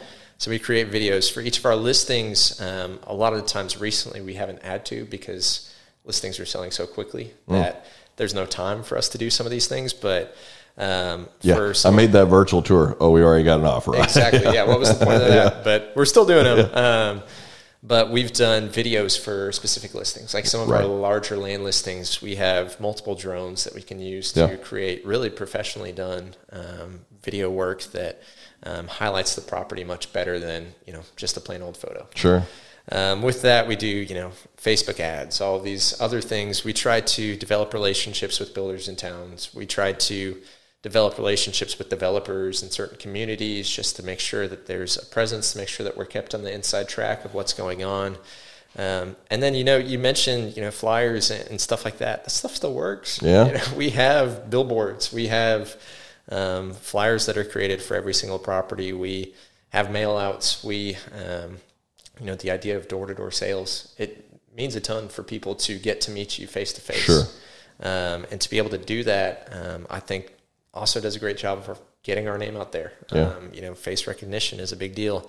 Um, so we've tried to keep as many of those old school techniques that have, you know, they're tried and true. You know, business, um, the majority of businesses that are still in existence were built on those fundamental aspects of marketing. Um, but while doing those things, we're trying to push forward um, and are really looking into, um, like I mentioned, just you know, Facebook has been a huge part of what we're doing giveaways, keeping people engaged mm. with our posts, all Open these houses. things. Exactly, yeah. Um, they've all just contributed to the following that we've been able to develop, and um, that's really kind of the track that we're shooting for. What I think is interesting is is is with the tried and true stuff that we talked about. There's almost like an age range where that cuts off, yeah, right? Like that's true. You you get this older range, and I don't want to. I don't want to put a number. Put, I don't want to put a number on there because I'm definitely going to put myself into the older category. But you know, those guys are the ones that, you know, hey, honey, let's get in the car, let's go out, let's drive around, let's look in the area. You know, they just, and they're looking around and, hey, hop out, grab a flyer. Yeah. You know, there's one over there. And then you've got the guys that are like, listen, man, I can, I can search an area in all of about 10 minutes and find out what's for sale, what's not for sale. Um, I think when it comes to one of the things that I remember a real estate agent telling me one time was they were talking about, you know, use a professional to figure out what your house is really worth as opposed to using Zillow yes. or realtor.com or yes. something along Preach those it. lines. Like, you know, just because Zillow tells you this doesn't mean that that's what yeah. it is, you know? And so, you guys also y'all offer tools online as well mm-hmm. to to be a, for people to go in, input their address, and then they can answer like kind of a questionnaire of some things, yeah. uh, like what kind of amenities do you have in your house, mm-hmm. and then based on what I would assume is really an evolving mm-hmm. criteria of pricing. Yeah. Be able to get back to them and then be able to say your house is going to be valued in this range. Comps is always one of those areas, like I said earlier, like if I really want to figure out, you know, I can remember just glaring at one of my my uh, neighbors one time who we were we were probably going to sell our house within four months. Okay. We knew that there was going to be a move that was going to be happening, and my neighbor goes in and literally sells his house for fifty thousand dollars below value. Oh. And I'm like, you are Ouch. killing me, yeah. Smalls. Like, you know, somebody is going to see yeah. that in a comp and think, you know, but then my real estate agent was like, listen, one doesn't really kill yeah. you. He goes, that's why we go, you know, two years out, year out. Mm-hmm. We kind of do this stretch so that we can see all these other ones. He goes, it's never good, you no. know, yeah. like it's a fire sale for a house because somebody's just going to be somewhere. Maybe their company's going to reimburse them for yeah. whatever the loss is anyway.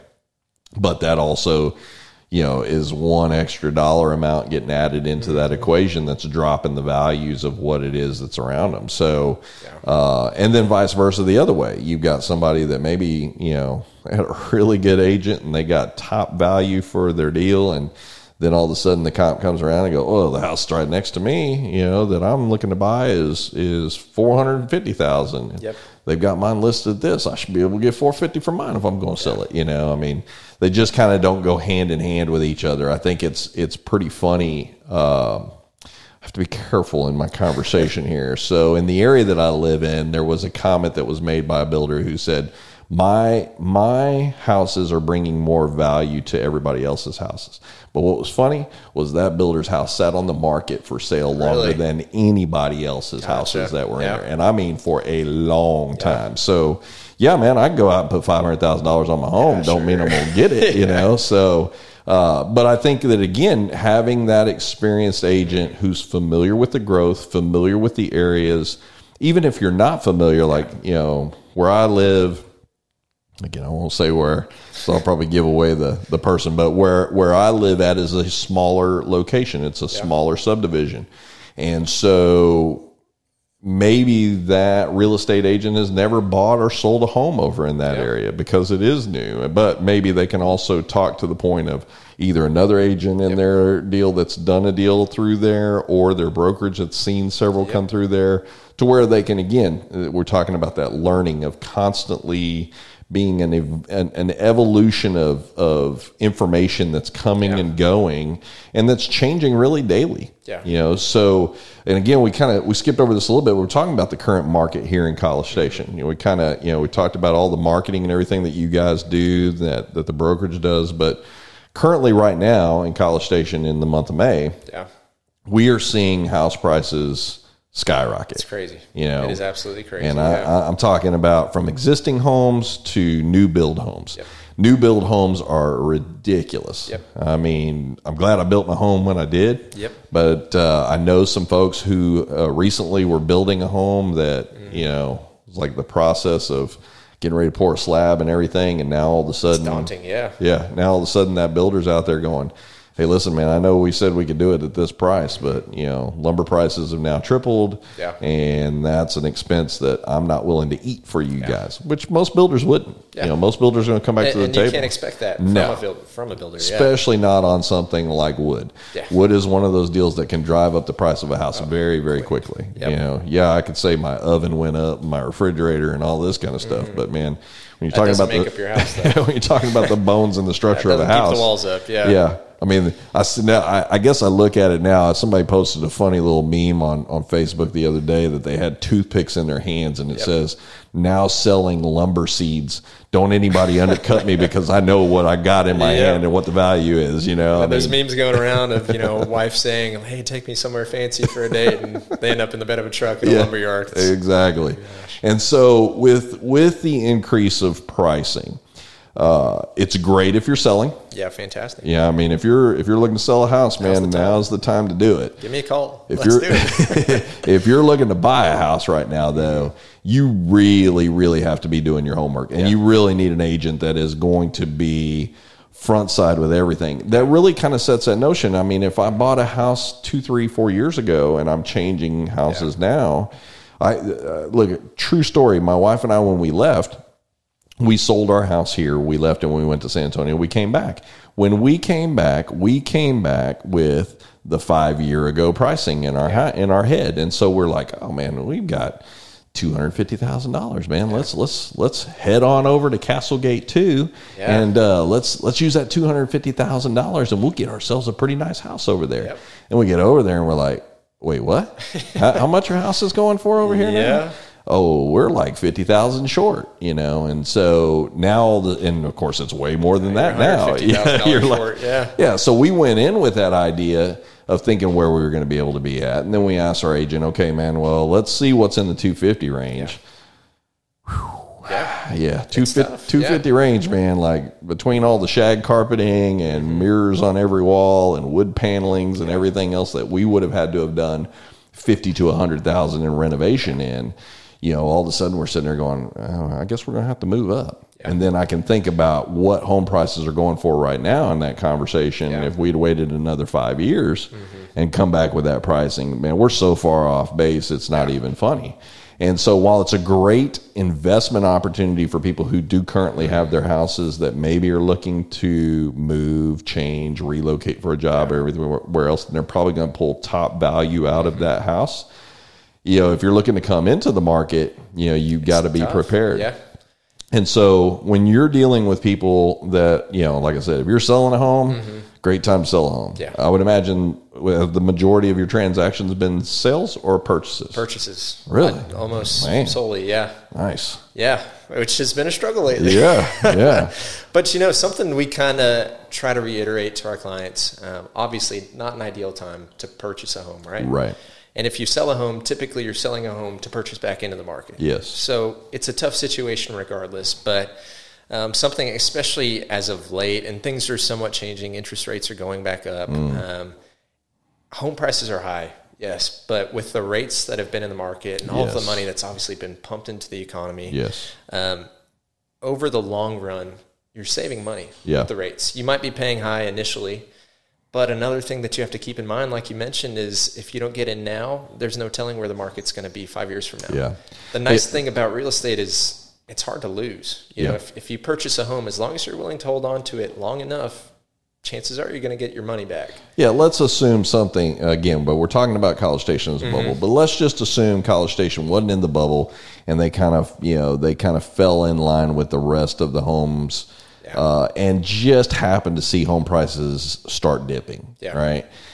If they dip, but interest rates go up, mm-hmm. you know, it's not it's not half dozen this way and it doesn't. I mean, it doesn't yeah. work that way. Now all of a sudden, it's it's that interest rate alone is yeah. of more value to you in financing so more, yeah. than it is of what you're paying on your house over yes. here.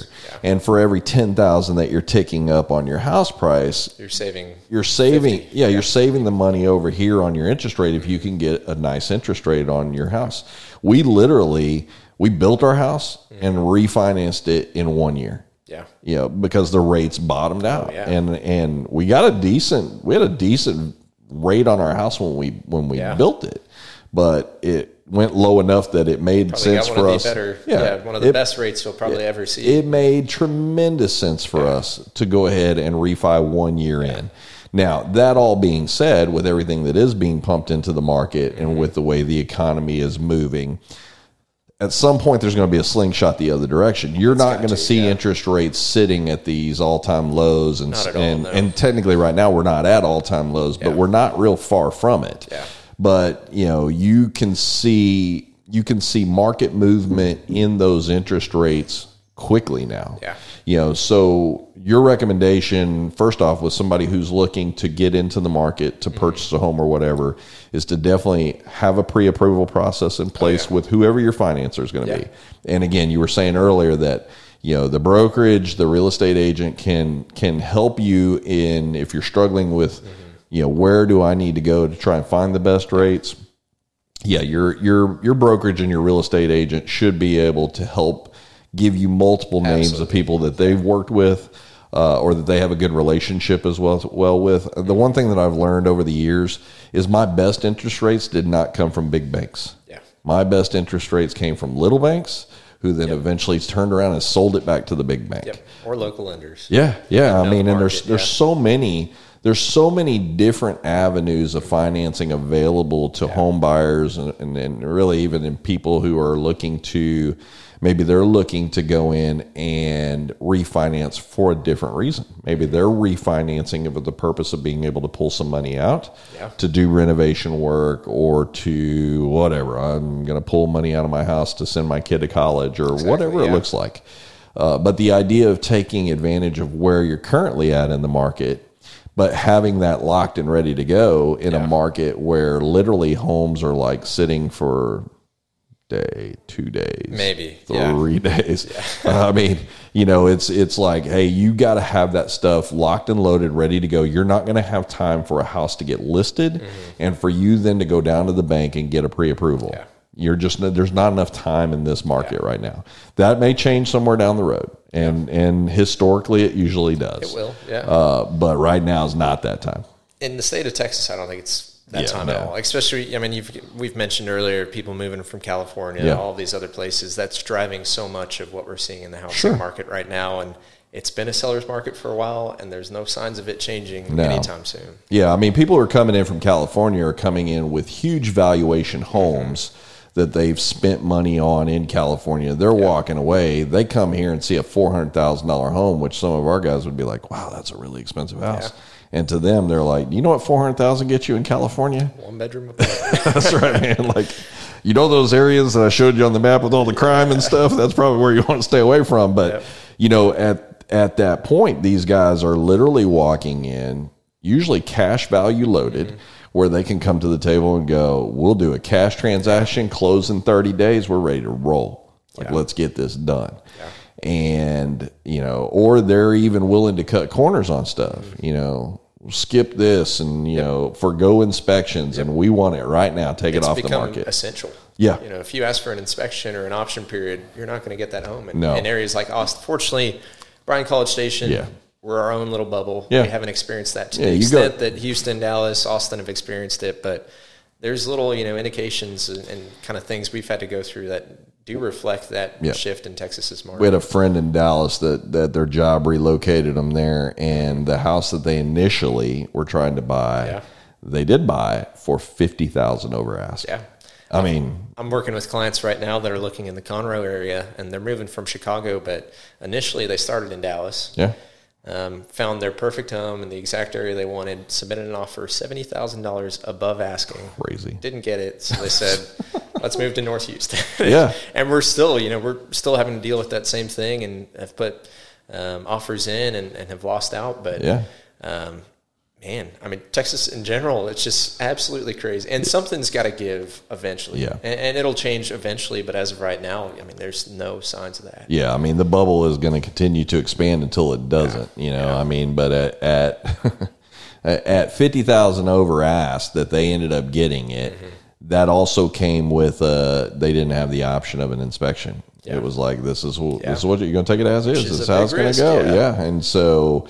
They're, but again, they're sitting there going, "We got three weeks that we got to be in Dallas for Mm-hmm. my job. So what am I going to be doing? I'm living out of a hotel, be renting, going to be leasing, or we can make these offers." And it, and again, it's kind of, it's almost similar to what I was talking about with us coming back with this. We've got this idea of what the home price is in the area, and then you does. get in there, and then it's like, wow, that's nowhere close to what I thought it was going to be. But if you also are seeing new builds that lumber cost mm-hmm. and the the expenses are are pushing up ten, even twenty percent value Oh, yeah. valuation on the house, you're going to have to expect that same thing to kind of fall mm-hmm. into the market in these other areas. But again, you, if I'm selling, I want that agent that's going to pull the most money that Absolutely. they can get out of the house. And if I'm buying, I want that agent that's going to give me the best deal out of a house. And sometimes those two don't match up, like you were saying. Yeah. You know, if I come to the market and I've got a dollar amount in mind and I can't go over that, mm-hmm. I may just simply get pushed out of the market just by the overbids that are happening. Yep. You know, so again, having somebody again locally in the market yeah. That knows what's going on, that can also be the voice of reason. I mean, I can remember looking at my my agent and just going, "Man, this is crazy." Yeah, you're telling me two hundred fifty thousand buys this over here, mm-hmm. and he's like, "Man, I'm just telling you, lot's changed since y'all were here five years ago." Yeah, you know, and so that same process where you've got somebody that doesn't know the market mm-hmm. that's walking in blindly requiring yeah. that agent who lives locally to explain kind of what's going on yeah. and then also explain like it's not as bad in college station as it is in oh, dallas no, austin yeah, yeah, you know like they're like really? Like, yeah. you know what you're getting over here you're getting a pretty good value for the dollar that you're putting in. But again to pinpoint back it really relies more on what can you do financing wise on that house. You may you may have a dollar mind in your head. Like for us, we had two fifty in our head, and we ended up stretching out to three, yeah. which was still a good deal for us. But we also got a decent rate yeah. on that as well too, so it didn't hurt as bad. Mm-hmm. Um, so if you can get the great rate in place, if you can utilize that agency uh, the brokerage to to help you if you don't have something lined yeah. up because you're literally going to need to know this stuff on the front side. Like if I come oh, yeah. to you and I said, "Hey Mitchell, I'm in the market to buy a house," and you your first question is, "Are you guys already pre-approved and ready yeah. to go?" and they say no. Mm-hmm you got to really kind of start the wheel rolling on that. It's not well. Listen, I can't help you until you're pre-approved. Now it's we're like, going to put them in contact. Hey, yeah, let's that day. Let me give you hour, let me give you some contacts here that we can get some information going to them, so that then they can give you a pre-approval letter and we can move on from here. Uh, but you want to be able to put your clients in the best line of sight exactly. to be successful at what they're looking to and do. And then when they do, you know, submit an offer, a lot of the times clients aren't in the position to enter into this bidding war and offer more and more and more. So it's important for your agent to know the ins and outs of the contract, know the points of negotiation, yeah. and see if we can give in this area. Maybe we do that, and our offer might not be as high as these other agents. But you know, if we forego this contingency and be able to explain that out to their you know clients and explain them what, exactly what they're getting into without putting them into too risky of a situation, um, it goes a long way. I yeah. mean, I've, I've experienced transactions here where um, I've been told by the other agent my offer wasn't the highest, but mm. because we put forth this much money as an option fee, right? They realize we're serious. We're going to do what we can to close on time. Yep. We're not going to waste their time. We're not going to be backing out in two days' time. Yeah. Um, and as a result, it's you know served us really well. Um, yeah. It puts my clients in a great spot. Well, and that that closing time frame and the earnest money to come forward with becomes really important in that oh, deal yeah. because it is if they if you take an offer where that's not on the front side, that offer can get pulled under the rug from you yeah. at any given point. You know, if I don't put any earnest money up to you yeah. to show you the seriousness of it or whatever, and I, I can't can, tell you how many times I've reached out about a property that you know was under contract but back on the market though because all these buyers have gotten cold feet because yeah. they're having to rush into the sale because of how hot the market is but then they actually go and sometimes buy the property sight unseen mm. and then when they get there they realize what have i bought and as a result they back out so yeah. it's you know if you're able to prove we're serious we've seen the home we want it yeah. we will not be backing out it, yeah. it speaks well and that experience of being in the market at its current valuation at its current peak at least peak right now. We don't know if this is the peak peak, but at, at, least at peak at where it's at right now, and knowing that deal, you can also use that education that you gathered by selling and buying in that market with your clients yeah. to be able to put them in line with the success that they're looking for. Yeah. We want to get you a house. We want to get you a house in this area. We want to get you a house in a good school district. We want to get you a house that you know isn't isn't weighing you down with a payment that you're not yeah. going to be able to afford long term yeah. or whatever you know i mean we want to get you into a property that you you know again I think that agent being able to take the uh, buying a house. I mean, I will tell you one thing: buying a house is very emotional for buyer and seller. Yeah.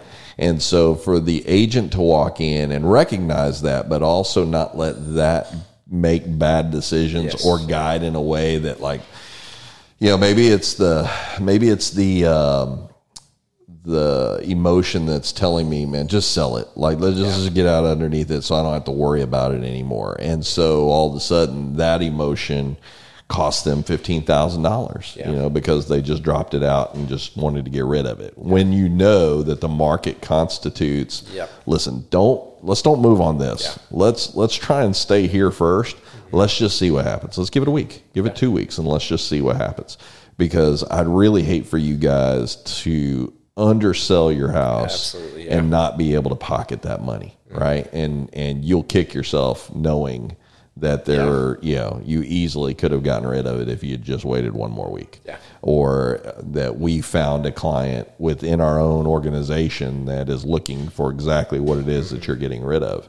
And it becomes more challenging. I mean, I tell Deanna all the time, man, I'm like, you said, man, I saw a market house price for 1.7 million here in College Station the other day. I'm like, yeah. who's buying that? Like, which coach is coming to town for A and M? You know, like, it, I mean, but they're they're getting sold. There, you're people that are in the market to buy. But again, you're also talking about 1.7 million to somebody coming out of California.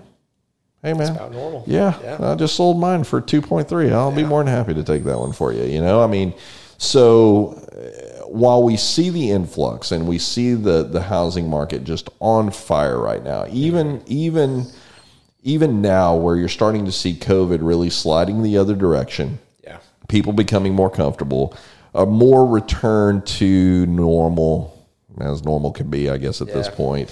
But you're able to get into houses. You're able to physically show. You don't have people that are as reserved uh, about showing their houses or getting them in there to take a look at it, or even being able to get into new builds where those builders are a lot more educated now and like, okay, yeah, I know we put signs on the door that nobody yeah. could come in, but you know, we feel pretty good now that that can pass. Mm-hmm. Um, and just making your job easier to be the communication point for that customer because you can instantly link them up with what it is that they're looking for. Exactly. The, I would imagine probably your biggest challenge is having the person come to you what they're looking for and it's not available. Oh yeah. Or not readily available. Oh yeah. You know, and you're just like almost always now.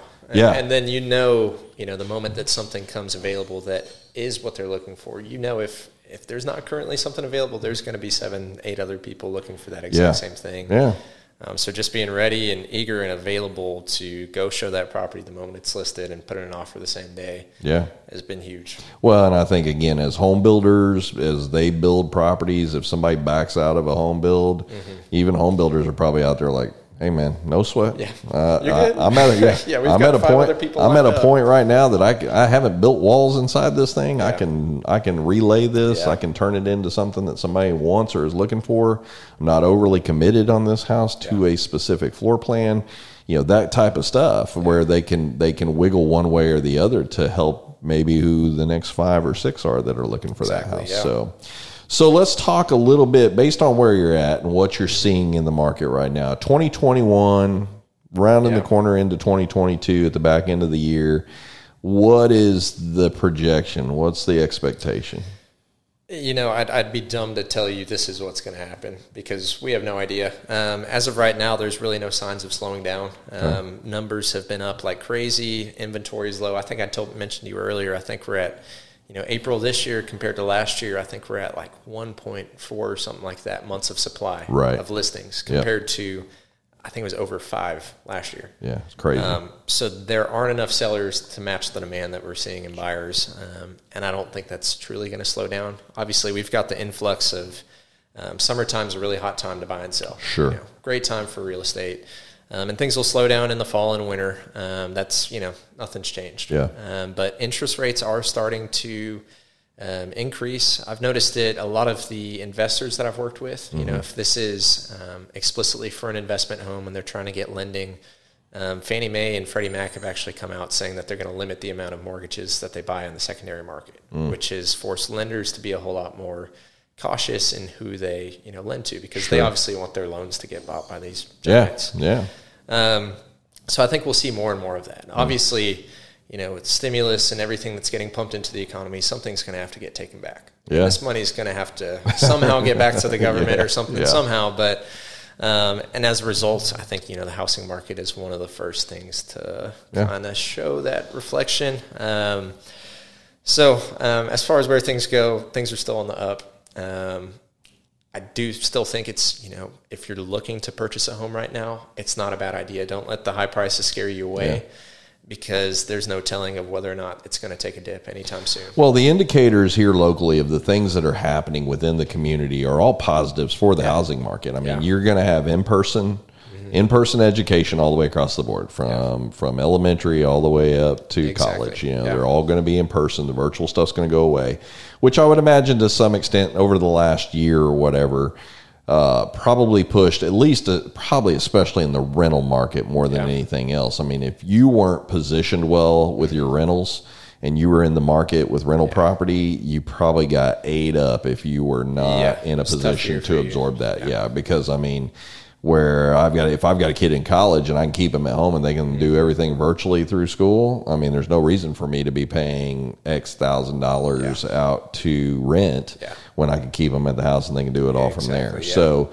knowing that that's going to come back in, I'm sure the rental properties that are out there for guys that were either just hanging on by the tips of their their nails or for even some of the companies that are out there that were well positioned, mm-hmm. but you know, prior to COVID, they were seeing 90%, you know, occupancy yeah. that during COVID dropped down to 75, yeah. 70%, uh, which was a huge hit on them, but they had, they had positioned themselves in that investment world to be able to still absorb that for a while. Yeah. Uh, maybe they had to drop rent down a little bit. That was probably the one thing I would say is is during COVID, the one thing that probably didn't skyrocket north was rent prices. Yeah. Uh, but I think you're going to probably see that exact opposite happen once everything goes back to in person as well too. Vaccinations are hitting the market here, where we're starting to see people releasing, you know, obviously the governor and everything else releasing mask mandates. And so as the normalcy kind of comes back, so does the speed of everything. And yeah. where you have markets that are out there like California, New York, places where the extreme is still in place, and these guys are in mass exodus yeah. to areas that suffering. Yeah, suffering, I mean yeah. those those guys are going to push not just money into the economy through home purchases and driving up those prices, but they're also going to bring money into the economy that the economy needs as well to yeah. be able to survive. And we've gone long enough in the economy here locally, especially in the restaurant industry, the gym industry, the bar oh, industry. Yeah that those guys have taken it on the chin, yeah. they're probably looking forward to a normal school oh, year and yeah. a normal a, a, return to normalcy that will allow them then to flex back in where they where they were prior to COVID. Yeah. And I think they will. Yeah, and There's so so that's also for for Cedar Frame as well too. Mm-hmm. We'll also put on the horizon other opportunities as well to be able to see the market growing yeah. uh, which then will allow better opportunities as well to put the put to put their real estate agents in line with people mm-hmm. who can come in, go through the transaction seamlessly. No you know, it, like yeah. your your goal, like you're saying, as the agent is is I want it to seem like everything went off without a hitch, yeah. and all the stuff that was hitches. I handled on the backside. Yeah. yeah. I handled it all on the backside. Exactly. So and it speaks volumes to Doak and his team over there that they're putting people into place that they're hand selecting. I mean, yeah. it's not just a. We are talking kind of about the the, the part time, you know, the yeah. part time real estate agents that are out there, but you also have, unfortunately, you have the hoppers. You know, it's yeah. like you know, one year they're at this real estate broker, and then the next they're at this broker, and then they're over here at this broker, and they yep. change. They change faster than they get their business exactly. cards in yeah, some people cases. lose track of where you are. yeah. So the the commitment that Doak has to pour back into his team. Mm-hmm. Uh, to send guys like you into the market who are sitting there talking and raving about, you know, listen, I, I'm okay with the idea that am I getting the most money where I'm at? Probably not. Could I go somewhere else? Probably so. But what do I put? What do I put my my valuation into? Yeah. Is not just the dollar amount. It mm-hmm. is the ability to be working for someone yeah. that is helping me that yeah. is growing me personally, growing me professionally, is pouring back into me so that I can represent the brokerage exactly, as yeah. well as anybody else that they took a chance on. Yeah. And so Big the chance time. the chance for you started as something as simple as a, a job website. Yeah. Yeah. You know? I mean, you know, I look back on things and COVID was I mean, this sounds terrible was great for me. Yeah. You know, one of the best things that happened to me because sure. I think I would have ended up at a, you know, job that was no other, you know, different to other jobs I had in the past where I was sitting behind a computer and wasn't able to be out there and hustle. Think about what would have happened if COVID hadn't happened. You yeah. took the job down in Houston. Mm-hmm. What your trajectory would have had to have been to even come back. Oh, yeah. It probably doesn't happen. No, it doesn't happen. I mean, the the, yeah. the percentage of that happening is yeah. slim to none. So, and you get to stay in a town that you're familiar with. And I love. I yeah. Mean, it's really cool. You know, the thought of building a future here, it's it's weird. I think, you know, there's a big gap in between you graduate from college, then obviously there's a ton of families here. Sure. There's a huge gap in the middle there, but, you know, the thought of being able to establish myself here, the people that I've met, yeah. I think that's truly a&M's a great place. It's not a great place without the amazing students, though, and the same thing goes for Bryan College Station. Yeah there's so many fantastic families that really, you know, are just good people. Yeah. Um, and this community supports one another. Um, and it's just, it's a great place to be. It's a, you know, refreshing taste compared to growing up in you know big city Houston. yeah, well, and you get to speak on it from two sides. You mm-hmm. get to speak on it. I mean, you're entering into a stage of your life. We'll call it the the you know becoming an adult, building yeah. your life, yeah, building everything stage. else. Yeah. As, and, but you can also speak onto that as to when you were a college student, when you were going to school here. So people who are relocating here. Maybe because they're relocating because their kids going to school mm-hmm. here, or like we had said, you know, a lot of times old ags come back and retire yeah. back and everything else. You get to speak on both sides of that. You get to speak on the idea of like, you know, hey, you've got a kid that's going to be going to A and M here. Let me tell you all the the the great things about this particular area. I have been all over Texas. I've lived in all different places, and I will tell you that I have never been in a place that I've felt more at home and more comfortable than in the College Station area. Nice. Uh, the community is great. Yeah. It is.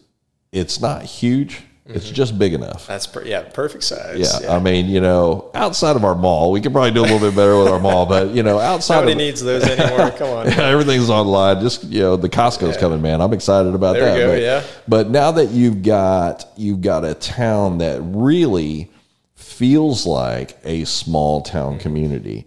And when things happen, people come to the oh, forefront yeah. of that. You know, you see it every day when we talk about recovery of business. I mean, mm-hmm you know, I'm looking at looking at these businesses. I think Zond was one that that recently, you know, it's like I got to pay X or I'm going to have to close my yeah. business, and then boom, man, the community jumps behind. Yeah. Bam, make your rent payment, man, because we're coming. Make sure you got plenty of food for everybody to buy and stuff.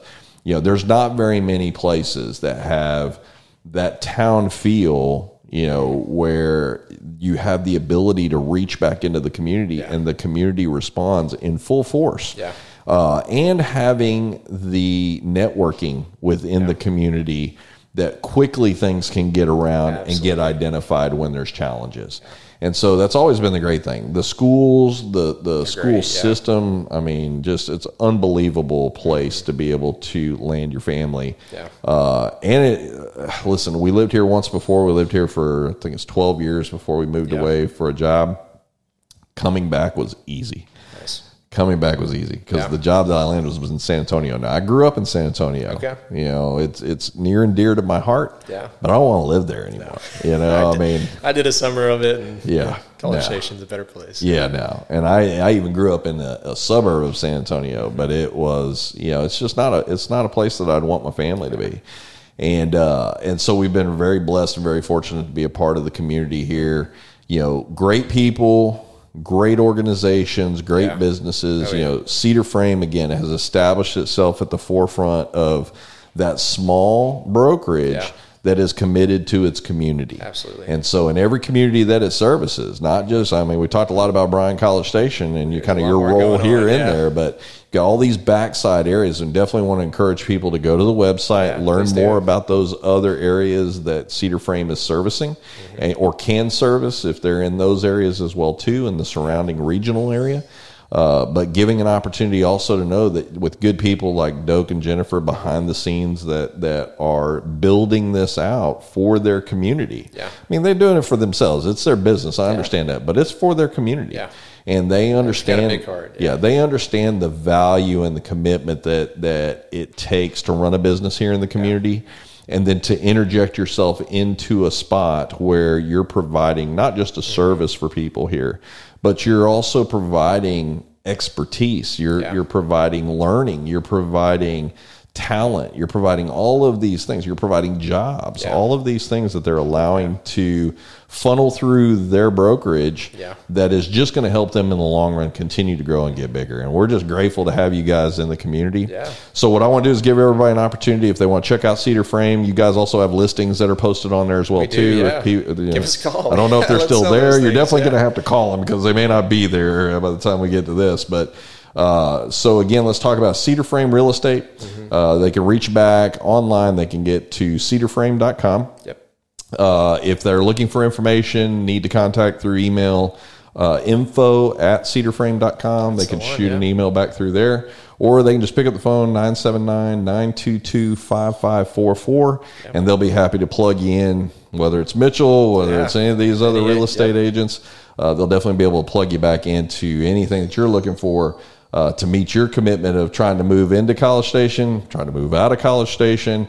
Maybe you're just looking for investments investment property is probably not a bad opportunity right now with everybody uh, coming yeah, back in. so, so definitely, definitely an opportunity that is going to be on the up as yeah. we get into this next school year. So, uh, regardless of where you stand or where you're at in the community or whether you're looking to be a part of the community or whatever, these guys are going to be here for a long time. They're continuing to take care of the area and continue to take care of the people who are a part of the Bryan College Station area and the surrounding regional area reach out to these guys. Mitchell over here be more than happy to talk to you, you and uh, let them know what your needs are so that they can plug you into some of the best values and some of the best service you're going to receive from any of the brokerages here in town. So. Mitchell, thanks for coming out, man. Thanks Appreciate so you Cole. spending yeah. time with us today. Been a good time. Love talking about Cedar Frame and you guys over there. We appreciate y'all doing business with us as well too. We're always y'all looking great, forward yeah. to, to taking care of you guys and taking care of y'all's needs as well. We so we just look forward to a great finish to 2021 for you guys. great year so far, and uh, an obvious uh, big pop start probably to 2022 if we keep going Hopefully this way. So yeah. so you're gonna get you're gonna get in at what we thought was the the bottom and ride this thing up to the top, man. Yeah. So, but I'm just grateful for you coming in and talking about yeah. Cedar Frame today. So we appreciate your time, guys. Y'all have a great day. Thanks so much.